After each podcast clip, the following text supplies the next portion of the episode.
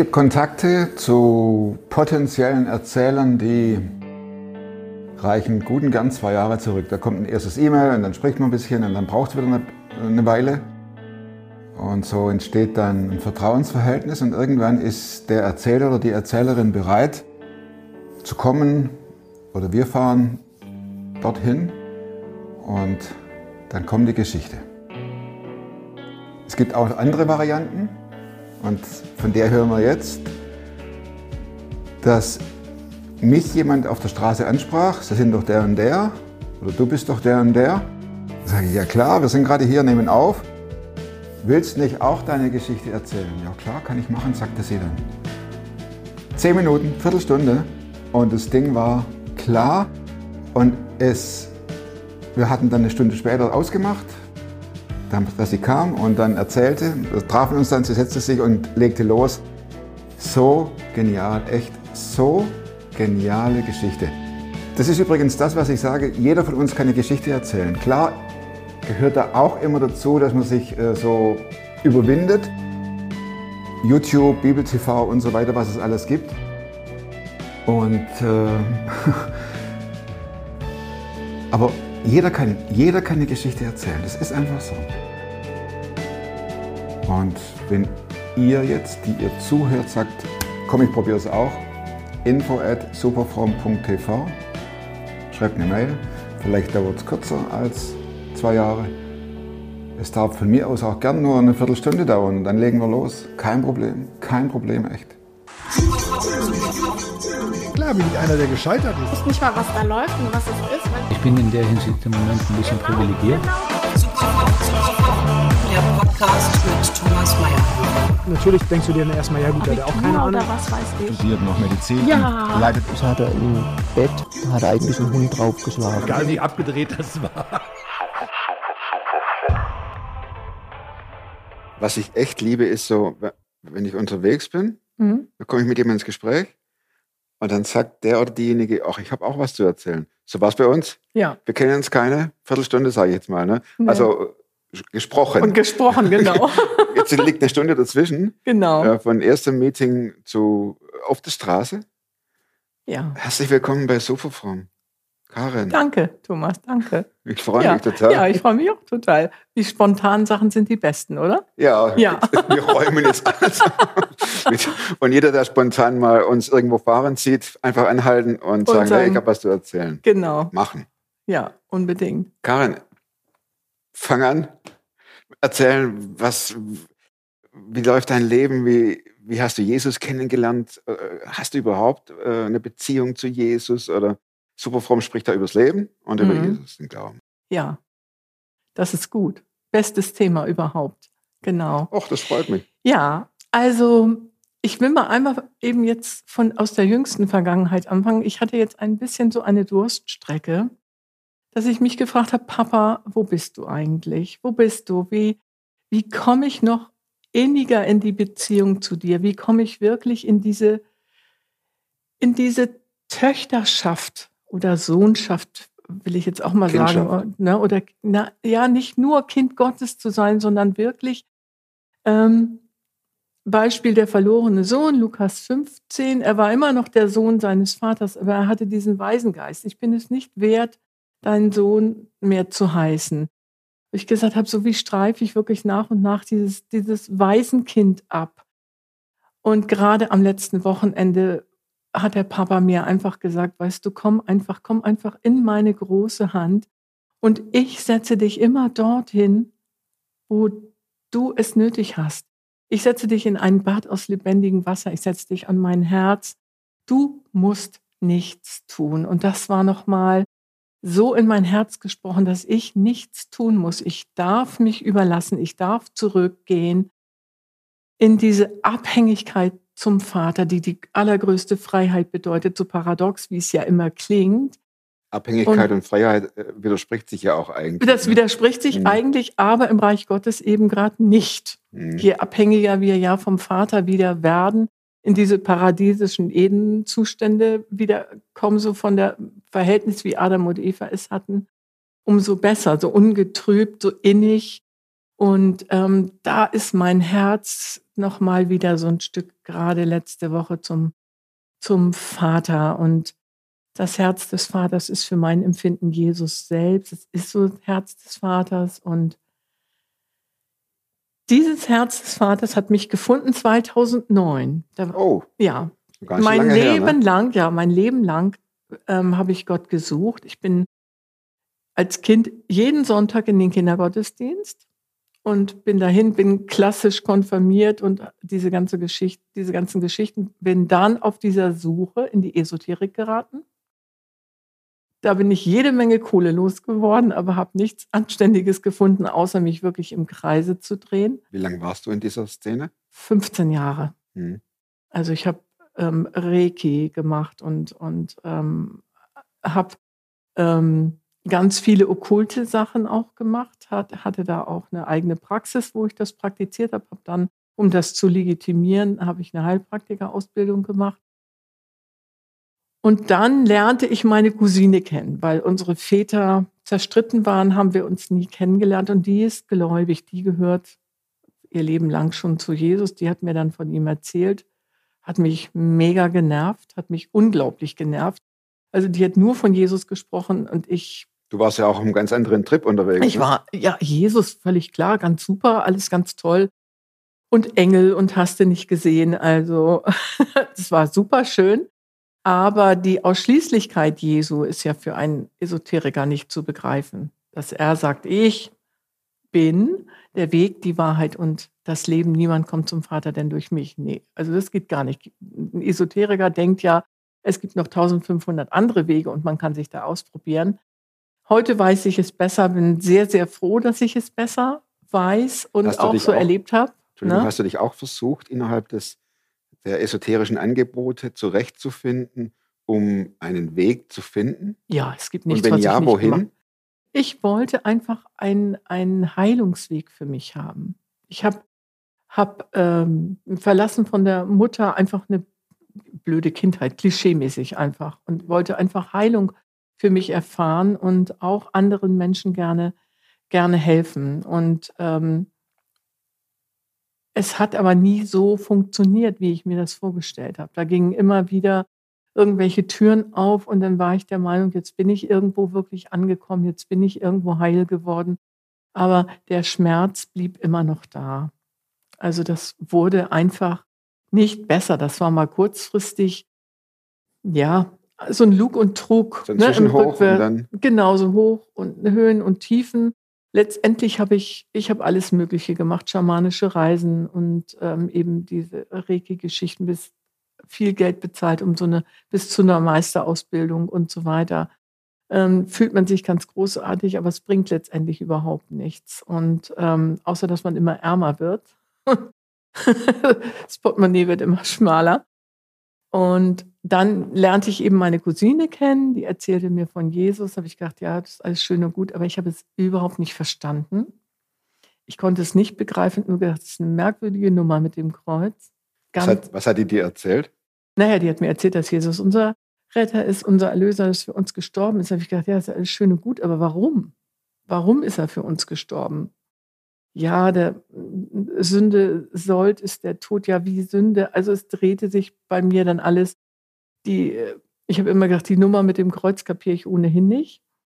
Dann habe ich einen Arbeitskollegen gefragt, wo ich wusste, der geht in die Kirche. Dann habe ich gesagt, Paul, es tut mir furchtbar leid, erklär mir mal die Geschichte mit dem Kreuz. Ich besuche demnächst meine Cousine, ich habe keine Ahnung. Dann hat er mir das erklärt. Ich habe es nicht verstanden. Es ging also ins eine Ohr rein und aus dem anderen wieder raus. Und mein Herz hat es auch nicht erreicht. Dann bin ich dahin nach Wiesbaden gefahren und ähm, es war super nett, es war sehr schön, wir hatten eine tolle Zeit. Da habe ich Was war in Wiesbaden? meine Cousine, Ah, okay. die ich dann kurz zuvor Besucht kennengelernt Mhm. habe, die habe ich dann besucht, die hatte mich eingeladen. Entschuldigung. Hm. Alles gut. Und dann ähm, habe ich ihre Tochter kennengelernt und die ging so zauberhaft mit ihren Kindern um. So ganz natürlich und so ganz liebevoll. Und das hat mein verwundetes Herz durch meine eigene Geschichte so berührt, dass ich dachte, hm, da ist irgendetwas dran. Und dann habe ich so im Innern fange nach Jesus zu fragen. Ich weiß noch, das war ein Freitag. Und am Sonntag bin ich dort in den Gottesdienst mitgegangen. Na klar, da gehe ich mit. Und dann haben die so ganz andere Lieder gesungen, als ich die kannte. Ich hatte vorher nur die klassischen Kirchenlieder gehört, Paul Gerhardt und, und Luther und so weiter. Und was ganz komisch war, war, dass ich diese Lieder alle mitsingen konnte, obwohl ich sie gar nicht kannte. Und dann ist mir Jesus begegnet. Ich habe mich förmlich gefühlt aufgelöst. Ich war eingehüllt in eine unfassbare Liebe. Es hat mich wirklich umgehauen. Ich habe nur noch geweint. Ich fühlte alle meine Sünden, eine grenzenlose Vergebung, eine unfassbare Annahme und es und Jesus selbst, äh, der hat mich so in seinen Arm genommen. Ich habe mich da fast drin aufgelöst. Hattest du gedacht, jetzt habe ich wieder so eine äh, Erscheinung wie äh, auf meinen schamanischen Reisen Nein. oder Völlig anders. Völlig anders. was war da der Unterschied? Diese Liebe, die nichts forderte, die, alle, die mir alles, die, die mich so angenommen hat.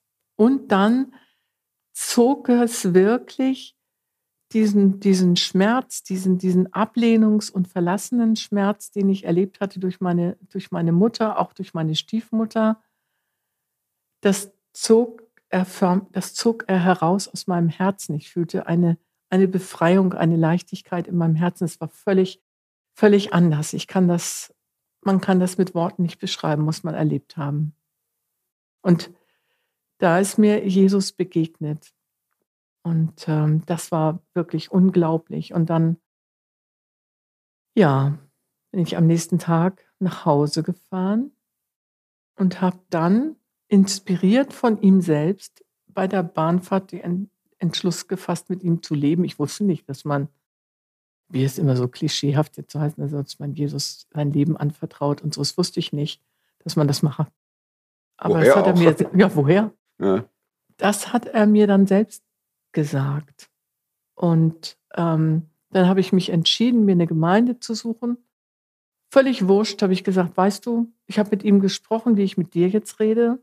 Ganz normal, 24-7 am Tag. Ich habe ihm alles erzählt. Ich habe mit ihm, habe ihn gefragt, was für Klamotten ich lieber heute anziehen soll. Ich habe mit ihm meine Haare gemacht, wenn das nichts, wenn das nichts geworden ist. Ich habe alles Mögliche mit Gott besprochen und ähm, habe ihm dann auch gesagt, weißt du, ist mir egal, was meine Familie dazu sagt. Ich möchte jetzt einfach mit dir leben, such mir eine Gemeinde.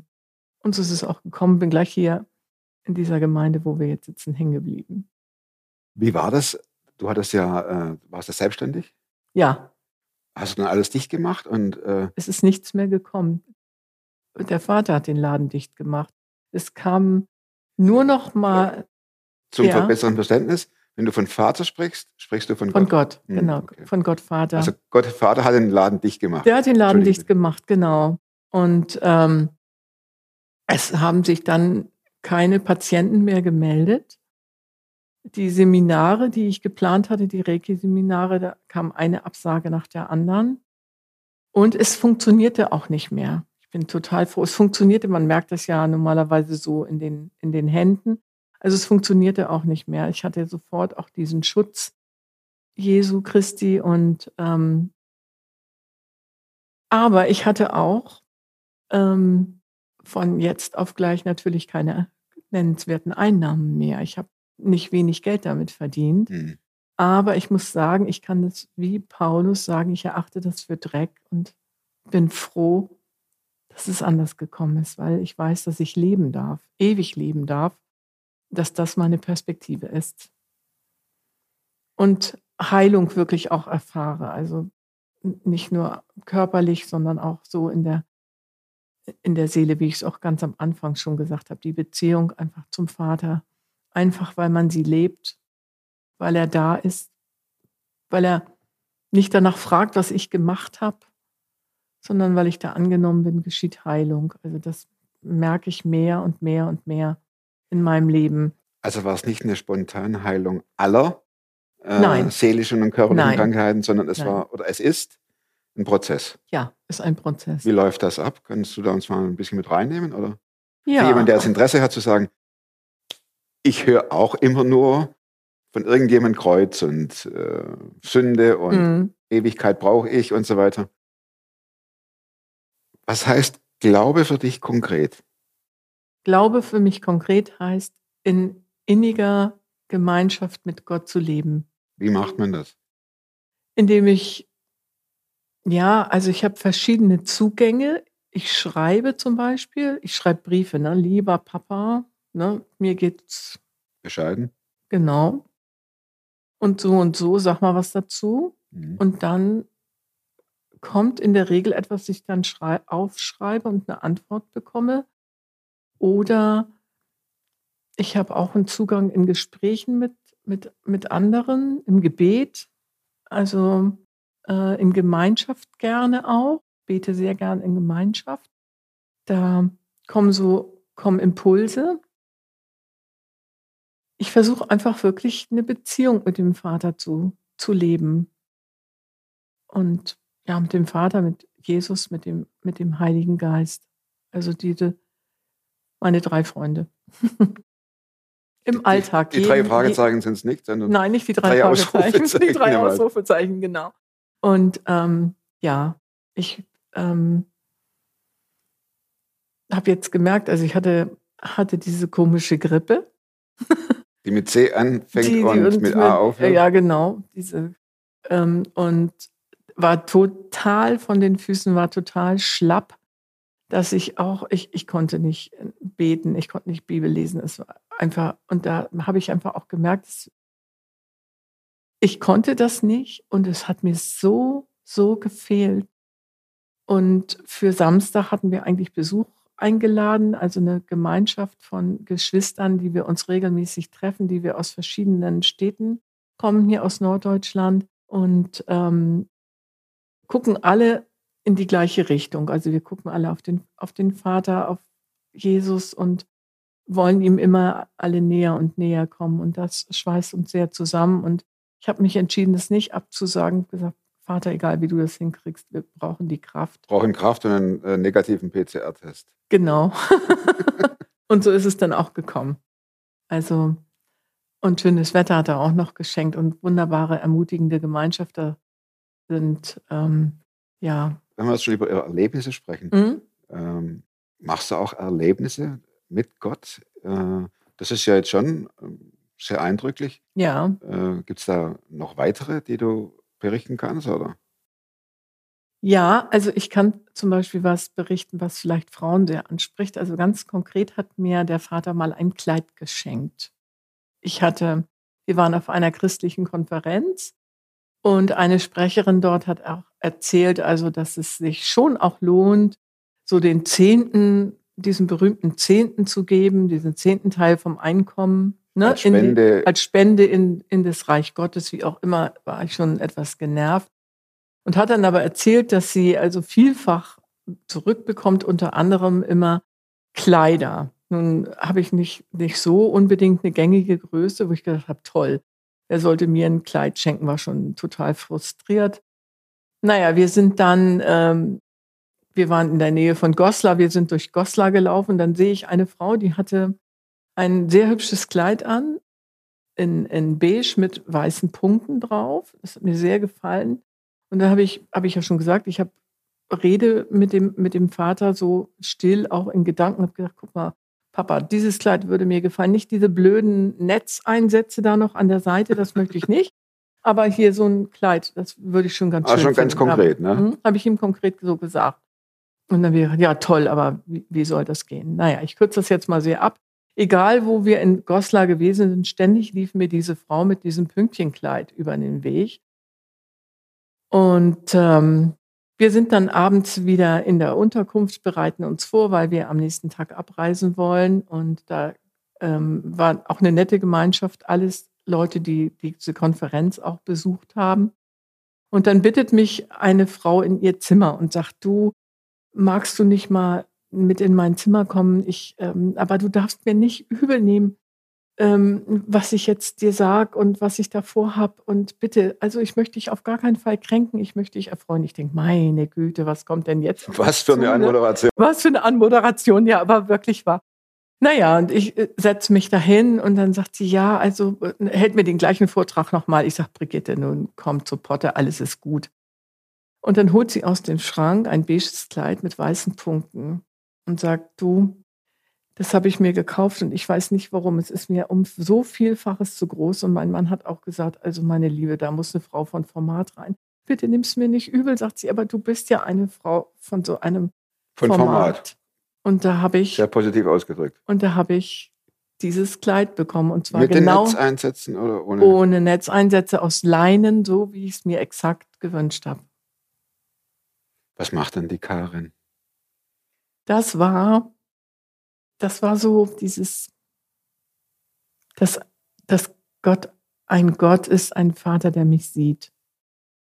Nimmst du solche Erfahrungen mit auch in die Zeiten, die schwieriger sind, oder fällt es dir schwer, dich an solchen Dingen festzuhalten?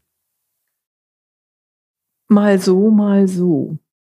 Also ich versuche, also auch durch meine Tagebücher, die ich schreibe, ähm, sowas aufzuschreiben und festzuhalten. Und es gibt auch konkret Thematiken, die mich bewegen, wenn ich da das Empfinden habe. Da habe ich einen konkreten Zuspruch, eine konkrete Verheißung, also so eine, eine Zusage Gottes bekommen, wo ich vielleicht so innere Bilder auch, auch hatte. Das schreibe ich mir konkret auf und gucke in Durststrecken da rein. Nicht immer, aber immer öfter. Gibt es oft Durststrecken in deinem Leben? Gefühlt ja, aber im Blick zurück sehe ich oft, dass, ähm, dass der Vater dann irgendwo seine Finger drauflegt, was machen will, auch konkret was tut und ich ihm dann letztendlich doch immer wieder näher komme, dass die Beziehung immer noch wieder inniger wird. Das ist eine Rückschau, ne? Ja, ich meine, ich, kann es nur rückwärts im, im Rückschauen begreifen. Wenn ich da so mittendrin bin, denke ich natürlich auch manchmal, was soll das jetzt? Ne? Warum fühle ich mich, wie ich mich fühle? Ähm, ich halte aber fest, dass ich weiß, Gott ist gut, egal wie ich mich jetzt fühle. Daran halte ich schon fest, ja. Und diese Gedanken an früher, äh, an das abgelehnte Mädchen, kommen die noch manchmal hoch? Ja, das wird immer mal auch angetriggert und dann denke ich auch mal, okay, Vater, wenn du da, wenn du das jetzt nochmal so antriggerst, dann merke ich, ich merke dann sehr deutlich, wie viel da schon heil geworden ist, wenn so, sowas angetriggert wird. Aber wollen wir sagen, ich bin schon über einen Hund, aber noch nicht über einen Stert, wie der Hamburger sagt. Also Auf über, Deutsch heißt das? Ich bin über den, über den Hund, aber noch nicht über den Schwanz rüber. Ah, okay, Ne, der Stert ist, hamburgisch ist er. okay. Ich vertraue Gott, dass er weiß, wie er es machen muss mit mir. Und er macht. Ja, das kann ich so sagen. Wenn du nach vorne schaust, Mhm. Karin, ähm, machen dir dann solche, solche ähm, Triggerpunkte Sorge, bereiten die dir Sorge, dass du denkst, oh, oh, hoffentlich packe ich das immer? Denn das kommt ja dann doch hoch, so das, das, das, die, Nee. die kleine Karin, oder? Ich weiß, dass ich es gar nicht packen kann.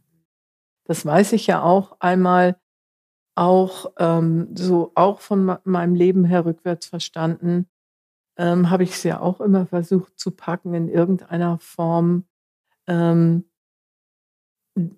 bevor ich in die Esoterik geraten bin, dann in den esoterischen Zeiten und ich habe es nicht gepackt. Man kann es nicht. Es ist dieses, sich wirklich Gott zu überlassen, in diese Abhängigkeit zu gehen und darauf zu vertrauen, dass er es macht, dass er es wirkt. Wie ich schon gesagt habe, diese Abhängigkeit und auch zu sagen, also wirklich immer wieder leiste ich meinen seelischen Offenbarungseid und sage, ich Gott. schaff's nicht, ja, vor Gott. Ich sage, Papa, ich schaffe es nicht. Aber du schaffst es mit mir, du schaffst es. Und ich merke da, wie ich, also frag mal einen Mann, ich mich total verändert. Und wenn viele, viele Nöte, viele Sorgen, viele schon losgeworden, was eben dann auch ja mich ruhiger sein lässt. Bin früher sehr aggressiv gewesen auch durch die Verletzung, sehr um mich gebissen und ähm, nee, Habe viel du- mehr inneren Frieden. Mhm. Aber da ist auch Luft nach oben noch. ja, willkommen im Club. ja. Ja, also das, da ist noch reichlich Luft nach ja, oben. ja. Es ist ein Prozess, wie du schon angesprochen hast. Wir sind ja. Lernende auf dem Weg, ne? Unbedingt. Alle ja. miteinander. Ja, und der Weg ist Jesus. Als du sagtest, dass du dich auch mit Okkultem beschäftigt hast, Mhm. war es da so, dass du bei dieser Entscheidung für Christus auch wiederum die Gegenseite des diabolisch-dämonische erlebt hast? Ja. Schlimm erlebt auch. Mhm. Mit Todesangst. Ich habe ich hab Todesängste ausgestanden. Ich hatte Dämonen an meinem Bett, die mir meine Bettdecke zupften, die mich da anstarrten. Es geht ja Ähm, oft auch ein bisschen mhm. unter in, in, in Erzählungen oder in Berichten. Der, der Teufel wird ja verniedlicht, Ja. oft oder Ja. auch verlacht oder Ganz nicht schlimm. ernst genommen. Mhm. Ja, aber wir, wir sind da ziemlich schnell drüber weg in der Erzählung. Du warst dort und bist, äh, ich sag mal, zusammengebrochen, fuhrst nach Hause im Zug und ab dahin war es der Papa. Mhm. Ab, ab dort, Das war wirklich sehr radikal. ja, das war absolut radikal. Absolut radikal. N- Nur wenn man es die Gegenseite, um das mal so ein bisschen plastisch und ein bisschen äh, Mhm. spitz zu formulieren, die, die ist ja auch nicht untätig. Nein, das habe ich eben auch einmal eben äh, vorher in dieser er- esoterischen Zeit erlebt auch. Ich ähm, eben, wie gesagt, ich hatte Dämonen standen um, um mein Bett und so weiter. Also es war wirklich ganz fürchterlich. Und ähm, ich habe zum Teil auch Dinge aus der Finsternis gesehen. Die Frau, die mich da Reiki-mäßig da betreut hat, ausgebildet hat, hatte immer eine plausible Erklärung dafür. Hm. Aber ich habe ganz, ganz große, große Angst gehabt und ähm, unheimliche Dinge erlebt. Und auch im Nachhinein noch, als ich dann schon zu Jesus gehörte, auch Angstzustände. Ich habe wirklich gemerkt, dass da auch Attacken kamen. Ähm, aber da hatte ich auch hier in der Gemeinde Menschen, die da ein Verständnis dafür haben, die sich damit auch auskennen und die da auch uns zur Seite gestanden haben, auch intensiv gebetet haben. Wir haben beispielsweise auch in unserem Haus mit, einem großen, mit einer großen Gebetsgemeinschaft alles ähm, praktisch Gesäubert. gesäubert, Mhm. genau. Und ähm, ganz klar gesagt, wer hier jetzt die Herrschaft hat, die Herrschaft hat hier Jesus Christus. Trotzdem gab es immer mal wieder so Begebenheiten, wo mir unheimlich war und so weiter. Aber ich habe im Leben mit Jesus einfach jetzt auch verstanden, dass ich in ihm eine Autorität habe. Ich bin nicht irgendwer als ein Kind Gottes, sondern ich habe eine Autorität und die nehme ich auch wahr. Und es kommt natürlich immer mal wieder, dass man sich angefeindet fühlt. Der schläft wahrlich nicht. Und also verniedlichen würde ich das nicht. Also ich kenne es jetzt aus Erfahrung auch noch als Christin. Ähm, ich hatte ja, als wir uns jetzt begegnet sind, auch erzählt, dass ich eben große Schmerzen erlitten habe, auch wo ich wirklich auch das Gefühl hatte, dass sich wirklich Klauen in mein Gesicht geschlagen hätten. Und ich könnte mir vorstellen, dass es auch tatsächlich im der sogenannten unsichtbaren Welt so gewesen ist. Also da? ich hatte hier eine Trigeminusneuralgie. Also das sind so neuralgische Schmerzen im Gesicht, die sind mit gar nichts zu behandeln. Da gibt es keine Medikamente, da gibt es also nur die Möglichkeit, diesen Gesichtsnerv, es ist ein, der hat so drei Hauptäste hier, hier Vorsicht, und da Mikro. ja, Mikro, sorry, ähm, diesen Nerv durchtrennen zu lassen. Und dann hat Dann man so eine, dann, dann hat man so eine Facialis-Lähmung, Ja. genau so eine, so, eine, so eine Lähmung im Gesicht. Das ist die einzige Möglichkeit. Aber Gott hat mich auch da von äh, befreit und, und ähm, geheilt von jetzt auf gleich. Also es ist immer ganz radikal. Ich erlebe Gott oft sehr radikal. Aber das ist für mich auch genau richtig. Mit meinem Mann geht er ganz anders. Da geht er, das ist, geht er so Step by Step, so ganz seite, sanfte Wege, wo ich manchmal denke, oh, weil ich eben so. Aber es ist schön zu sehen, dass Gott mit jedem seinen Weg geht, dass er uns kennt und auf uns eingeht und ja, ein Vater ist, der uns wirklich seine Liebe zeigen will, uns mit seiner Liebe heilen will, der es einfach genießt, auch wenn wir in seine Nähe kommen. im Gebet oder einfach auch, manchmal sage ich auch einfach nur, okay, Papa, es ist toll, du bist da, ich bin da, super. Kein Druck, sondern völlige Freiheit. Ja, ja. Das verliere ich natürlich auch immer mal wieder, also, aber ich lerne es immer schneller, einfach das, ich sage mal, mein Land wieder, wieder einzunehmen, Zurückzuerobern. zurückzuerobern, genau. Vielen Dank. Ja, Ja, sehr gerne, sehr gerne. Wir müssen jetzt nochmal eine noch spontan machen. Meine vier Schlussfragen. Ja, das versuchen bitte. wir. Ja, Ob wir das hinkriegen. Und zwar die, die erste Frage ist ziemlich einfach noch. Und zwar äh, gibt es ein Buch, das du nicht nur einmal gelesen hast, sondern mehrmals. Und wenn ja, welches? ähm, das ist die Bibel. Schön. ja, die habe ich wirklich schon mehrfach gelesen. Mhm. Und das Frage zwei. Ja, Wozu kannst du heute leichter Nein sagen als noch vor fünf Jahren? Nein sagen. Ähm, dass ich nicht immer alle Aufgaben, die an mich herangetragen werden, sofort übernehmen muss. Da kann ich leichter auch mal sagen, nein, das mache ich jetzt nicht. Mittlerweile. Mittlerweile, ja. Ist noch nicht so einfach, aber ist schon leichter als vor fünf Jahren. Du bist in Übung. Ich bin in der Übung, ja. Und Frage drei, welche Überzeugungen, Verhaltensweisen oder Gewohnheiten, die du dir in dieser Zeit angeeignet hast, haben dein Leben verbessert? Fragezeichen.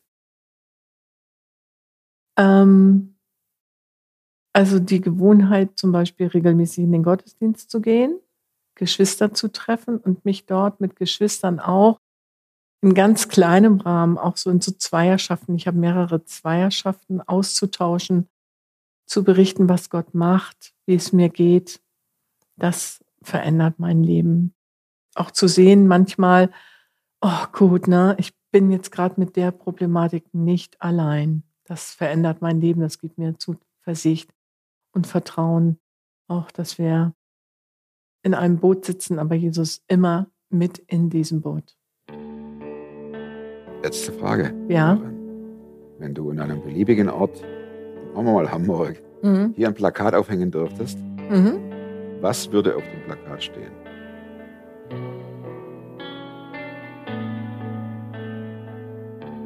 Komm zu Jesus. Mit Ausrufezeichen. Drei Stück. ja, Herzlichen ja, Dank. ja, sehr gerne, Thomas. Hat mich Spaß gemacht. Ja, mir auch. Ja, Du bist so spontan, gell? ja genau. Hinterlass der Karin dicke, dicke, fette Daumen. Ehrlich, so, das ist doch eine Geschichte, die echt gut tut. Ermutigt, Gott als den liebenden Vater darstellt. Als einen, der die Hände, die Arme ausbreitet und sagt, komm, komm zu mir.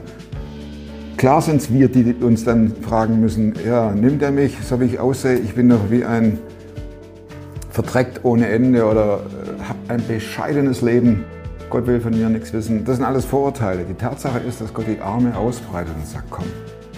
Und ich äh, möchte mit Karen euch ermutigen, diesen Schritt auf Gott zuzugehen. Nächste Woche neue Story. Und bis dahin, werdet super fromm. In diesem Sinne, ciao.